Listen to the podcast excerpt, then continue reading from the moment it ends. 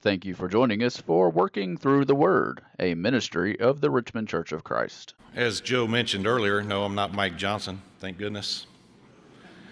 Um, there's a couple things why I say that. One is um, if you've ever seen my Bible, my Bible is big. I don't think I could roll it up like Mike does and make it look like I know what I'm talking about. One. Number two is I need this podium to hide, I guess, a little bit. So I was. Uh, thankful for the opportunity to uh, present the lesson this morning about two weeks ago. And the further I got into my preparation, I wasn't so thankful anymore because I realized just how difficult it is to preach.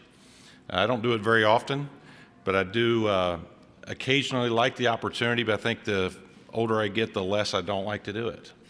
There's so many other people more qualified here in this building to do that.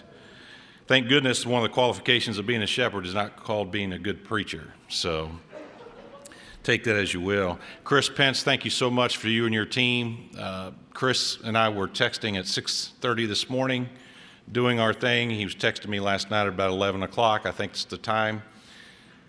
And he will tell you in between that time, I changed on him a couple of t- times what I needed him to do. So thank you, Chris, and um, for doing what you do there, you and your team. If you weren't in the adult class this morning, I thought Jack Hall did a great job leading into my lesson this morning. The one thing that I didn't really appreciate what Jack said was Jack left his hearing aids at home this morning, and I think it's because he read the bulletin that I was preaching this morning. So, Jack, good job. If you can hear this, good job. I was uh, practicing my sermon, uh, just kind of going through what, how much time it would take, and you're kind of supposed to limit yourself. I guess the Church of Christ biblical standard is 20 to 25 minutes. Um, after I got done rehearsing the first lesson I had, my brother and sister in law said, You're going to have to shrink that down. You're going to be going way past the hour, hour and a half time allotted for the Baptist preachers. So no offense to the Baptist, but I did shrink it down, and I think we'll get through this. I'm just glad I'm here with Christian family and friends to, even though I can't see your smiles, I can see through your eyes that you're there to support me, and I appreciate it. So this morning, the topic this morning that I chose is Christian unity during imposed cultural conflicts. And what does that mean? Well, we're going to get into that what's the basics? What does, what does unity mean to us? Unity is defined as the state of being together or joined as a whole. Very short definition, but very powerful. That it is the state of being together and joined as a whole. If I can digress about 30 years ago, shoot, now it's probably 35 years ago, 36 years ago, I made the decision as a senior in high school that I, I wanted to join the Army. And I had no previous experience in military. There had been nobody in my family that had been in the military before. I just had a good recruiter that showed up at the high school and said, I want you, and he suckered me into it. And um, quite candidly, it was a great experience. But I remember as a young private at 18 years old, getting on the airplane. Getting on the airplane for me was new. I'd never been on an airplane before. Quite different from so many people today in today's generation. I was a city boy. I didn't need to go very far. I was born and raised in Cincinnati. Everything you needed was within a mile, mile and a half walk. So why get on an airplane go anywhere? Well, I had to fly to a place called Lawton, Oklahoma to Fort Sill. And I remember that very specifically for a lot of reasons. And I'm going to get to why this is talking about unity here in just a minute, so bear with me. My first few weeks of basic training, I'll never forget, I was with a lot of guys. A lot of guys that were not from Cincinnati, Ohio. A lot of guys that were from areas that I had no idea even existed in the United States. A lot of guys that talked differently than I did a lot of guys that were different. At least I thought they were different. Of course, they thought I was different, I'm sure. However, one of the things that the military taught me and taught us that were there is about unity, is about uniformity. What was expected, what was commanded.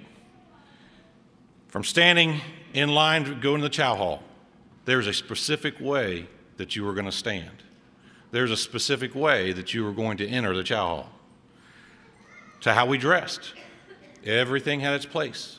All you former military people that are sitting here in this audience, you know there was a way that you dressed, and that uniform had to be perfect. Also, I learned about hey, all these weird individuals I'm in boot camp with that talk different than I, that I do, we all started talking the same.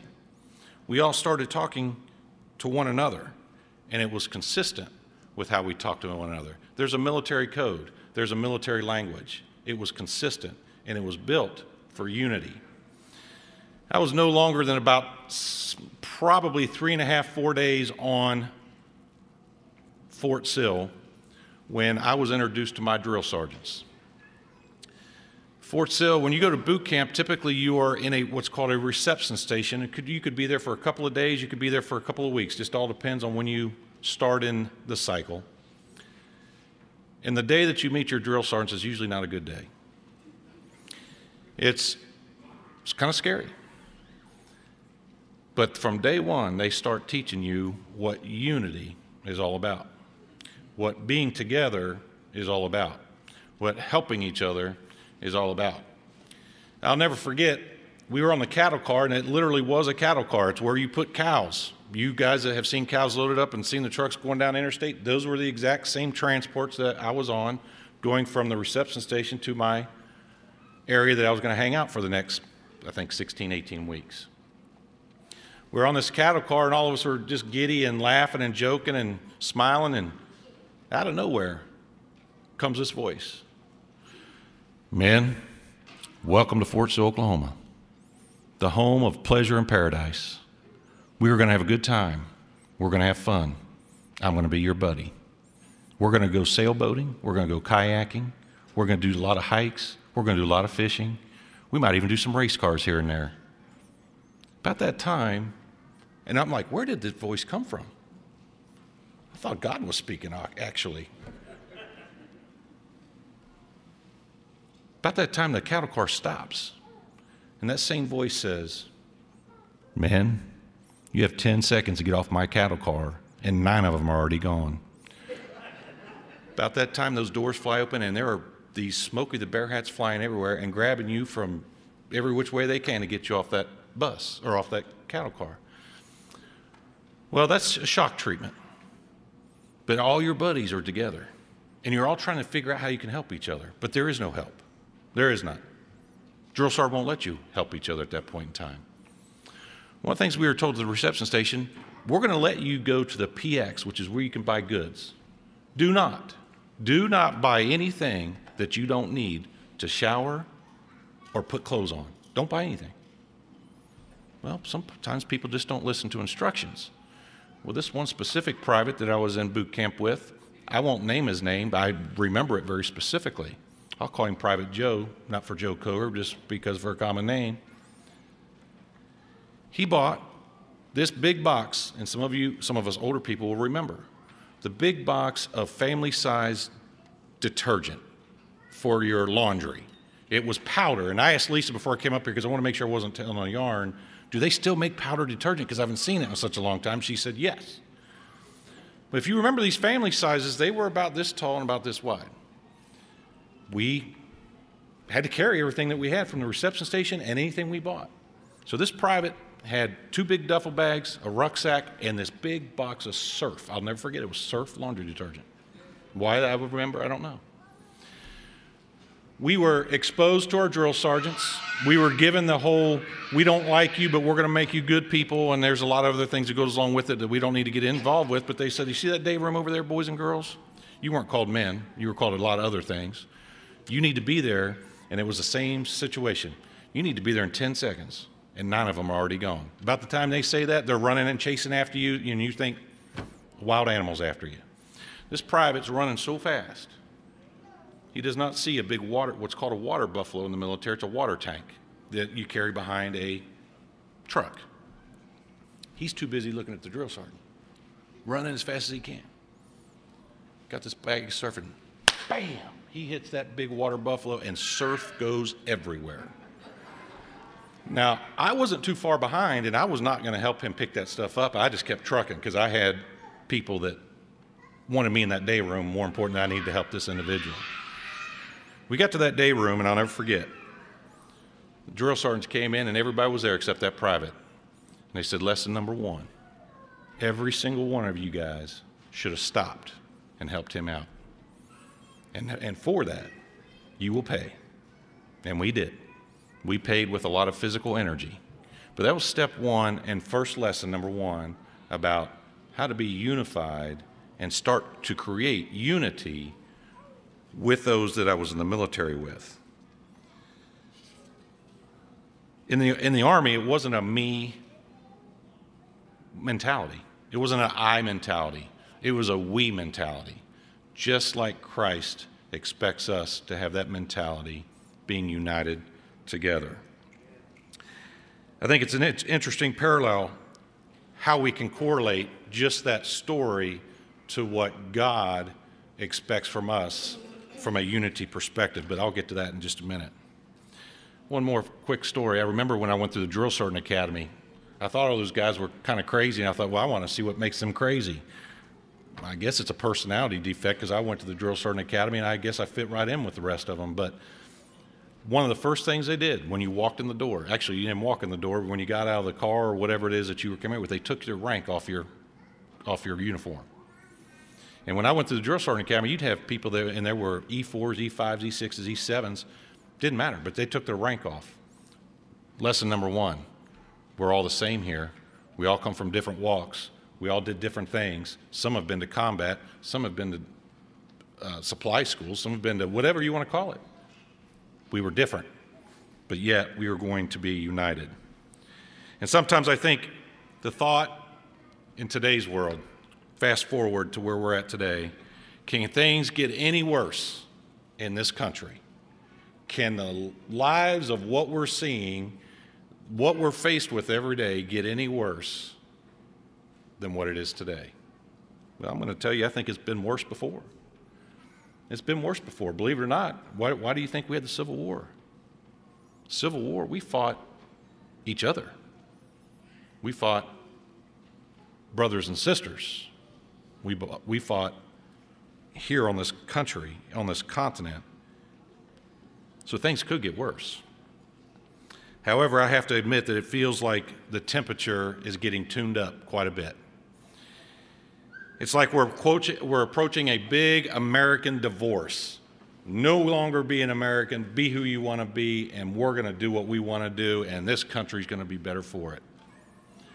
That's a shame. Because that's not what this country was founded on, and that's not what Christ expects from us. You know, when I think about some of the examples of what we're faced with every day. The constant barrage of the news, the constant barrage of unfriending people uh, online from um, family splitting, family splitting up, selective social distancing, boycotts, vilifying one another, making sure that we do come up with some sort of hashtag whatever to show that we're different and show that we are separating from everybody else is a real shame. All these examples are similar, but they do highlight the broader feeling of increased separation from once a unified country. Maybe this goes right along with the reasons we are removing or have removed prayer or saying the Pledge of Allegiance, as many schools have. I think those are two things alone that could really go a long way in restoring some unity back to this country back to this country and to our culture. As a shepherd, one of my greatest fears is that we as Christians are getting sucked into the worldly culture of being separated from one another. And we are allowing the forces around us to impact our views of one another, to sow discord, to separate us, and to also undermine our call to be unified together in Christ. Colossians 3:11 says, "Here there is no Greek and Jew, circumcised and uncircumcised, barbarian Scythian, slave, free, but Christ is all and in all. Our unity can only come from our identity in Christ and not our allegiance to earthly groups. If we're struggling to, to be unified, perhaps it's because we are experiencing a misplaced identity in something other than Christ. Could it be that we have convinced ourselves that we are better unified with those that are at work, with those that are at school, with those that are involved in our extracurricular activities, more connected, more in tune to those people than we are our Christian brothers and sisters? If so, you and me were falling into Satan's snare. 1 Peter 5 8 says, Be alert and of sober mind. Your enemy, the devil, prowls around like a roaring lion looking for someone to devour. I don't know about you, but that verse scares me. When I think about something devouring me, for some reason my mind flashes back to Daniel in the lion's den and the story that we find in the book of Daniel where Daniel's penalty for disobeying and bowing down to idols was they were going to throw him in the lion's den and the lions were going to eat him. They were going to kill him. That's what the devil is trying to do to us. He wants to devour us. When we think about how much time do we have in a day? We have 24 hours.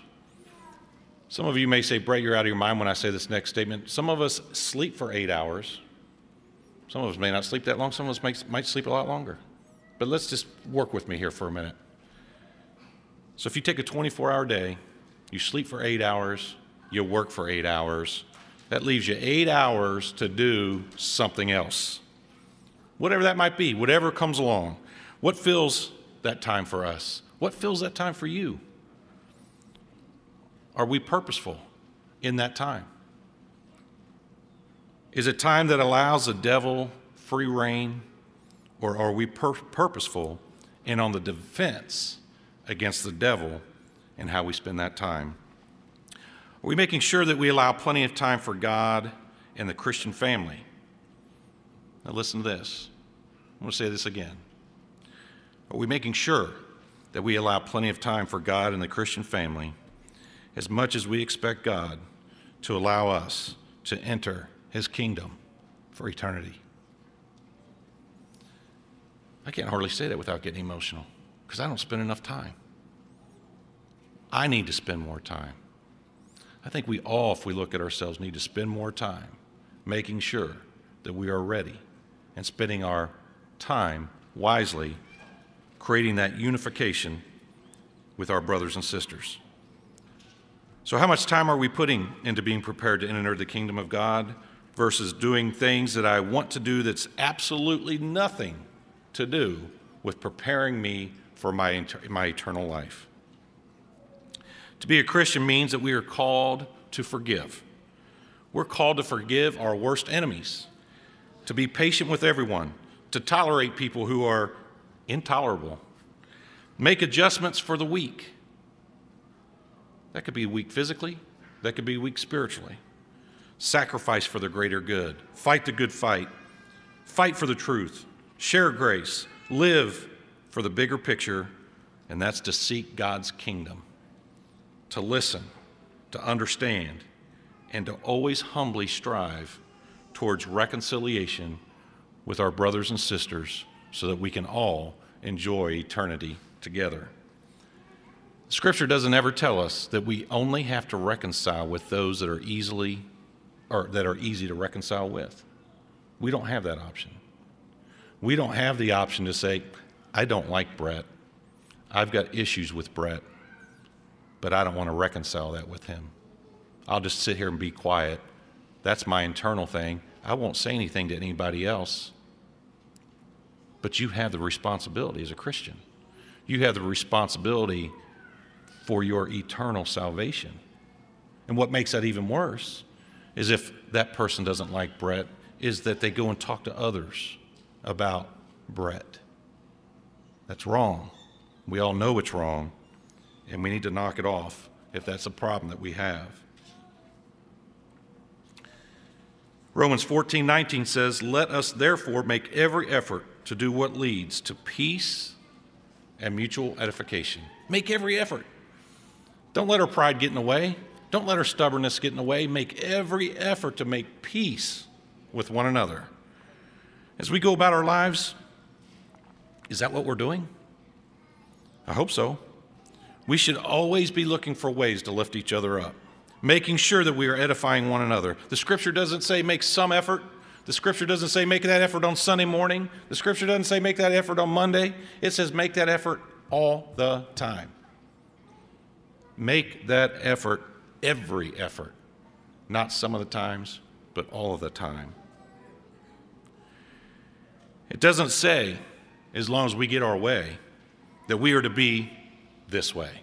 It doesn't say that if the sermon didn't fit my needs or the preacher wasn't very good, that it's okay that we don't really want to edify, that we really don't want to make peace. It doesn't say if a brother does or says something that we don't like or agree with, that we're not allowed to be this way. It doesn't say that. As Christians, it tells us to be at peace and continually edify. That's what we're to do. So my question is, are we giving, the, are we giving others the same peace and understanding that we expect God to give us? Because if we aren't, facts of the matter are, guys, Scripture tells us this. Because if we're not, we can't expect it from God. Seeking unity, excuse me, as unity relates to the nature of the gospel, we must really always see eye to eye as it relates to biblical principles. But even in this process, how we do that really matters. We may believe strongly in one thing, we may believe it says this specific thing. That's okay. But let's make sure we don't approach others in a very derogatory way. When I say that, seeking unity around our Christian beliefs must still be a process filled with humility, with honesty, and with love. It's not berating. Approaching a brother or sister in Christ is not berating. It's not impatient. It's not bullied or in an arrogantly superior fashion. You may know more about the scriptures, but that doesn't make you more important than the person who doesn't. So let's be careful. Some of us have been Christians for the vast majority of our lives, some for several years, some for just a few years or shorter. Some may not be Christians at all. Let's always keep that in perspective when we could potentially want to correct or admonish someone else. Remember that they may not know or they may need additional study additional information to understand better what the scripture says. Bottom line, if we do it with love and in hopes of creating and maintaining unity of this body and not creating division or separation from one another, we're doing as God expects us to do. However, as unity relates to our opinions around cultural happenings, we're allowed to have we're allowed to be differing in our conclusions of the cultural happenings around us. While we should never compromise on the core Christian beliefs on what Scripture says, we can compromise culturally. Let's make sure we understand that. We can't compromise on our biblical principles, but we can compromise with each other culturally. We must allow, the, uh, we must allow each other the, this freedom without cutting each other down or trying to make yourself feel superior to them. Our differences of opinion in cultural matters should not be an excuse, should not be an excuse for disunity in this body, for disunity in Christ. We're getting ready to head into another election in 2022. Think about this. We've got pandemic restrictions. We're seeing commercials already of who's better and who's not and why they're not and who's got the worst reputation and how can I tank their reputation and make it even worse. Racial tensions are at an all time high. Unrest amongst, amongst this country is crazy right now. Financial uncertainty. However, as Christians, we must have the mindset about our identity and our church community, our identity as Christians, and our identity with our church community. not everyone is going to see current events the same way. Just not possible. It's not going to happen. We're all going to see things differently. But since we all have Christ, we have something far higher and far more important than cultural differences and opinions. This means we must be willing to exist in a church where people land in various places. We must embrace them as our Christian family first and foremost. This needs to be a place of love. This needs to be a place of happiness, a place of excitement, a place where people want to come. That's what we need. Allow me for just a minute to brain dump on various social conclusions and preferences that likely exist in many churches and may even exist here. Just give me a couple minutes with this. Some of us will lack sensitivity, others will be crippled by it, and still others will be honestly unaware. We need to love them the same. Some of us will vote Republican, some of us will vote, vote Democrat, some of us will vote, vote third party or not vote at all. We need to love them. Some of us are barely informed, some are highly informed, some are wrongfully informed, but we still need to love them. Some think Trump, prior, the, uh, the President Trump is Hitler. Others say he's King David, while others say he's the monopoly man. Love them the same. Some think Joe Biden has early dementia. Others say he's sharp as ever, while others don't know and don't really care. Love them too. Some watch CNN or MSNBC, others watch Fox News, others C SPAN, and yet others watch nothing. Love them the same. I could go on and on, but no need. I think you get my point. All these preferences, opinions, and views are permissible in God's church. We can't all be correct in all things, but we are free to believe in them.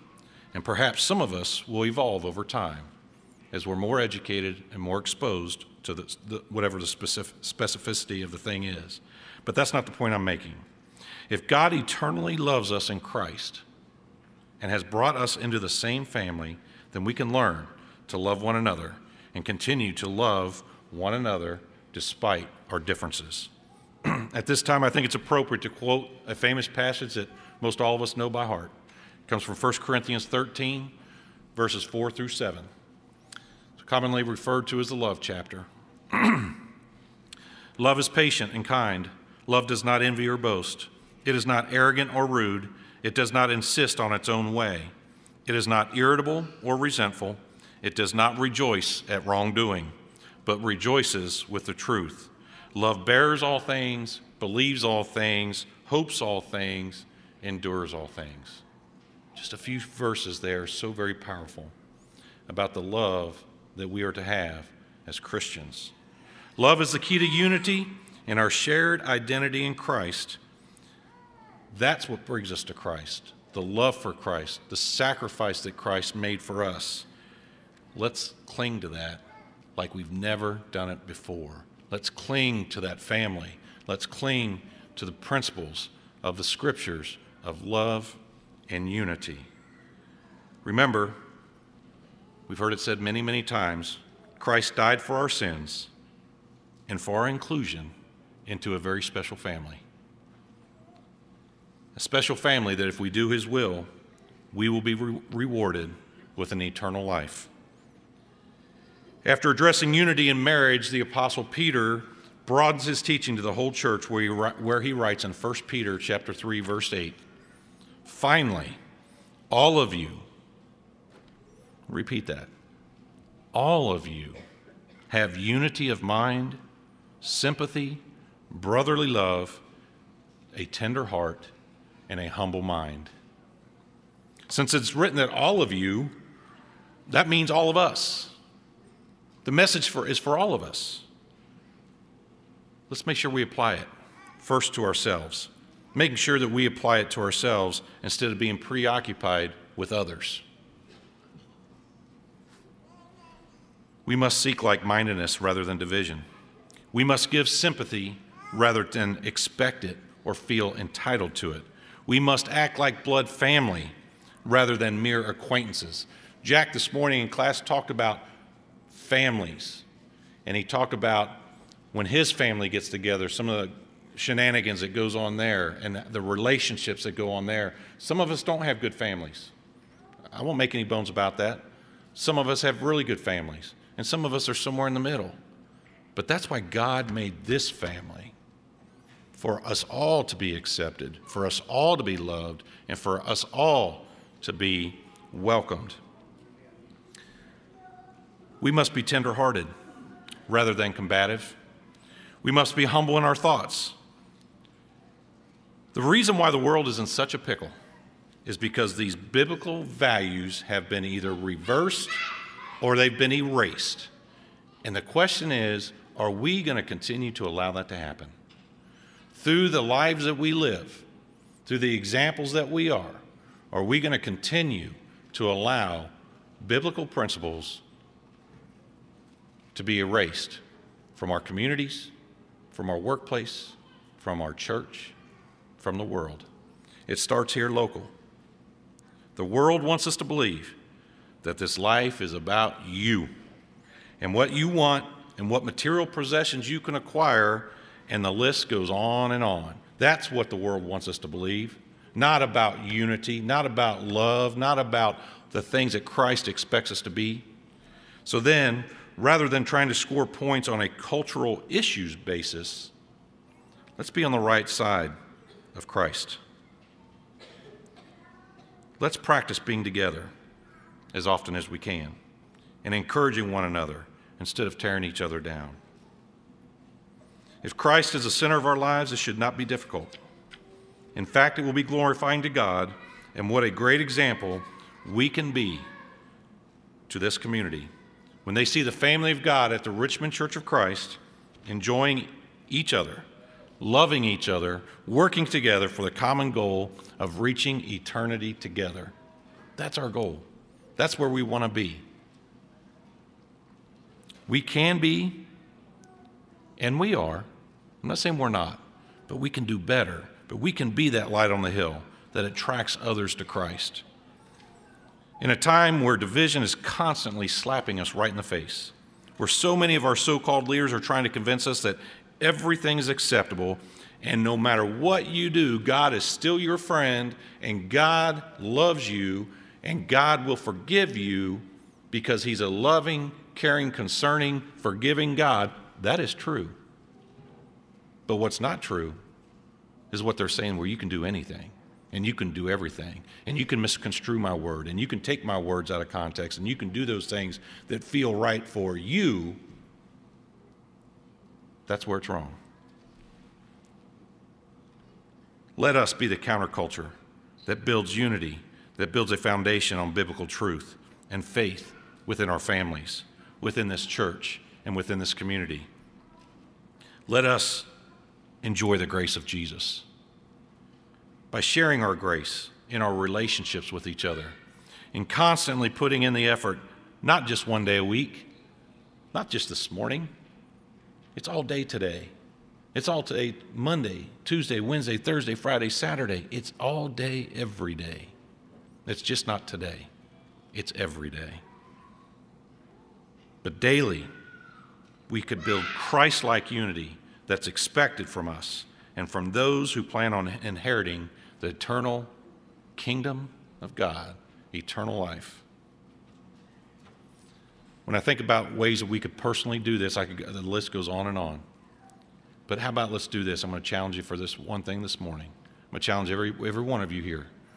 Pick up the phone this week, call one of your Christian brothers. Don't text them, call them. If they don't answer, leave a message. Let them know you're thinking about them. Let them know you care about them. Let them know I'm praying for you. How can I help? That's your challenge for the week. One phone call.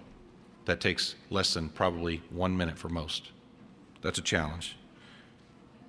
We have many more, we, we have so many examples in this body where we do well, where we reach out to the community, where we do certain things. Every one of us has to do our part. Responsibility of the, uni in the, the unity in the body of Christ is not just reserved for a few people in the congregation. The scriptures don't tell us that.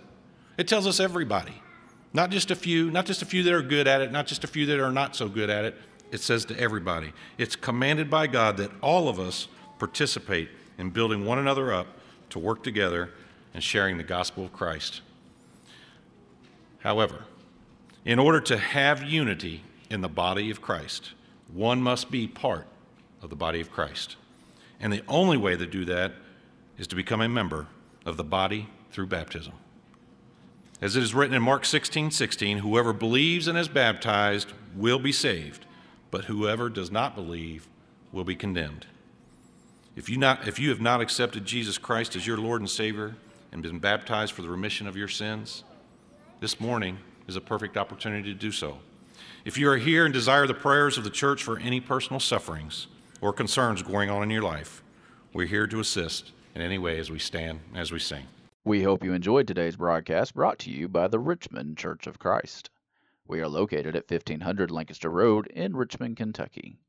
We meet on Sunday mornings for Bible class at 9 a.m., followed by our morning worship service held at 10 a.m.